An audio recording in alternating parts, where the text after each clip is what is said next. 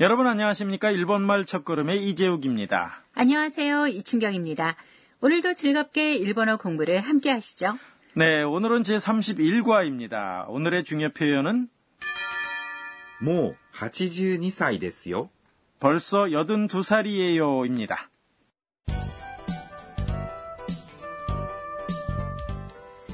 대화의 주인공은 태국인 유학생 안나입니다. 지난번에는 안나가 후지산 사진을 열심히 찍었었죠. 그 후 사쿠라와 함께 시즈오카시에 사는 사쿠라의 할머니 댁에 왔습니다. 할머니는 텃밭을 일구면서 혼자 건강하게 살고 계십니다. 그럼 제31과 대화 들어보실까요? 중요 표현은 もう 82歳ですよ. 벌써 82살이에요. おばあさん、お元気ですね。もう82歳ですよ。 さあ、お茶をどうぞ。わあ、綺麗な緑色。香りもいいです。 다시 한번 들어보시죠. おばあさん、お元気ですね。 もう 82歳ですよ. さあ、お茶をどうぞ。わあ、綺麗な緑色。香りもいいです. 그럼 대화 내용을 설명해 드리죠. 안나가 사쿠라의 할머니께 이렇게 말했습니다. おばあさん、お元気ですね. 할머니 건강하시네요 라고 말했는데요.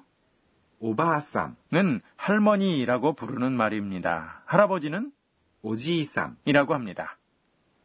오겐키는 형용사인 겐키, 원기, 건강에 존경의 뜻을 담은 오를 붙인 것입니다. 데스는 문장 끝에 붙이는 정중한 표현이고요. 네는 감동을 나타내는 조사입니다. 일본에는 아주 정정하신 노인분들이 많이 계셔서 저도 자주 놀라는데요. 네, 세계적인 장수 국가니까 그런 것 같죠? 그러자 할머니가 이렇게 말씀하셨습니다. もう82歳ですよ. 벌써 82살이에요 란 뜻인데요. もう는 이제, 벌써란 뜻이고요. 82는 82, 82이란 숫자, 그리고 歳는 몇 살, 몇 세란 뜻으로 숫자 뒤에 붙여서 연령을 나타냅니다. 데스는 문장 끝에 붙이는 정중한 표현이고요. 요는 문장 끝에 붙이는 조사로서 상대방이 모르는 정보를 전할 때 사용을 합니다.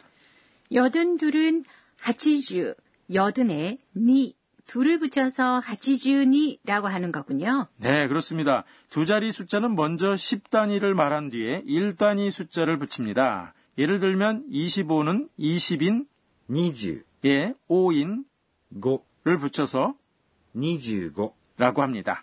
그런데 연령을 말할 때 숫자에 따라서 읽는 법이 달라지는 경우가 있습니다. 한 살은 1살이라고 하고요. 8살은 8살, 10살은 10살, 그리고 20살은 20라고 합니다. 그렇군요. 그럼 나이를 물을 때는 어떻게 말하나요? 오이쿠츠ですか? 네, 이쿠츠는 몇이라는 의미인데요. 거기에 존경의 뜻을 나타내는 오를 붙여서 물어본 거죠. 연세가 어떻게 되십니까? 라는 의미가 됩니다.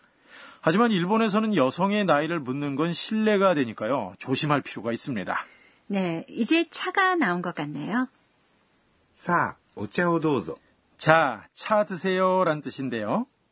사는 자란 뜻으로 무엇인가를 권할 때 사용을 합니다. 오차 는 마시는 차를 말하는 것인데요. 자, 차에 오를 붙인 정중한 표현이죠. 조금 전에는 형용사인 갱기에 오를 붙였는데 명사에도 오를 붙일 수가 있나요? 네, 오는 명사 앞에 붙여서 정중한 표현을 만들 수도 있습니다. 그럼 대화 내용으로 돌아가 볼까요? 오차의 뒤에 오는 대상을 나타내는 조사입니다. 그리고 도우조는 부디, 어서란 뜻인데요. 여기서는 드세요란 의미로 사용이 된 거죠. 시즈오카는 녹차 산지로 유명하니까 아주 맛있겠는데요. 이어서 안나가 이렇게 말했습니다. 와, 기레이나 미도리이로. 와, 예쁜 초록색이네 란 뜻인데요. 와는 감탄사고요. 기레이나는 나 형용사인 기레이, 예쁘다에 나가 붙은 겁니다. 명사를 수식할 때는 기레이가 기레이나가 되는 거군요. 네. 미도리로 초록색인데요. 초록, 미도리, 예, 색이라는 단어인 이로를 붙인 거죠. 일본에서 차는 일반적으로 녹차, 료쿠자니까 색깔이 초록색이죠. 그럼 다른 색깔들은 뭐라고 하죠? 네, 빨강은 아까, 파랑은 아오, 노랑은 기라고 합니다. 그럼 다시 대화로 돌아가 보죠. 가오리모 이이데스. 향기도 좋습니다 라고 말했는데요. 가오리는 향기이고요. 모는 무엇 무엇도란 조사입니다. 이는 좋다란 뜻이고요. 데스는 문장 끝에 붙이는 정중한 표현이죠. 이제 의미를 알았으니까 제31과 대화 다시 한번 들어볼까요? 중요 표현은 모 82살ですよ. 벌써 82살이에요 입니다. おばあさん、お元気ですね. もう 82歳ですよ.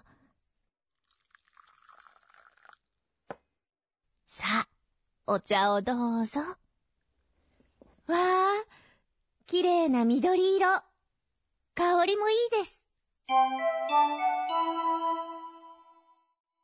이어서 선생님 가르쳐주세요 코너입니다. 이 강좌의 감수자인 도쿠나가 아카네 선생님이 학습 포인트를 설명해 주십니다. 녹차를 오차라고 해서 오를 붙이면 정중한 표현이 되는데요. 어느 말이나 전부 앞에 오를 붙여도 되는지 가르쳐주세요. 네, 선생님이 이렇게 설명하시네요.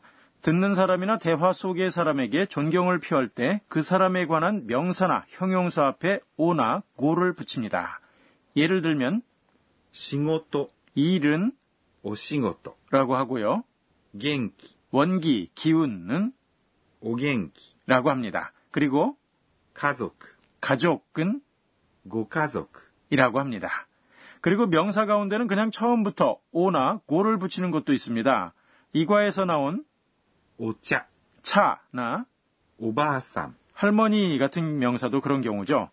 반면에 오나 고를 붙일 수 없는 명사도 있습니다.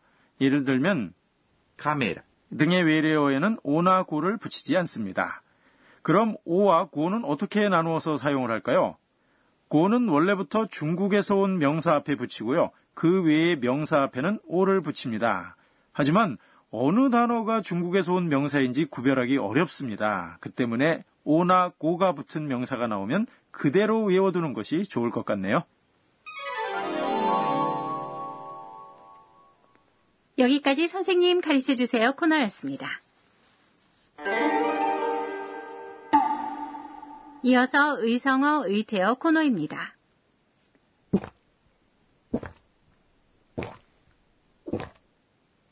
뭔가 마시는 소리네요. 네, 뭔가 마시는 소리를 일본어로 표현하면 이렇게 됩니다. 고쿠고쿠. 네, 고쿠고쿠는 꿀꺽꿀꺽 마시는 소리의 표현입니다. 한꺼번에 많이 마실 때는 이렇게 표현합니다. 가부가부.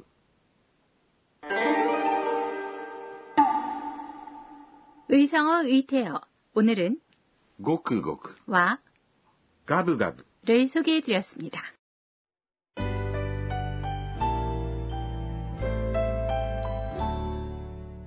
그럼 마지막으로 안나가 오늘 있었던 일을 회상하는 안나의 한마디 코너입니다. 요와. 할머니가 만들어주신 차가 맛있었어.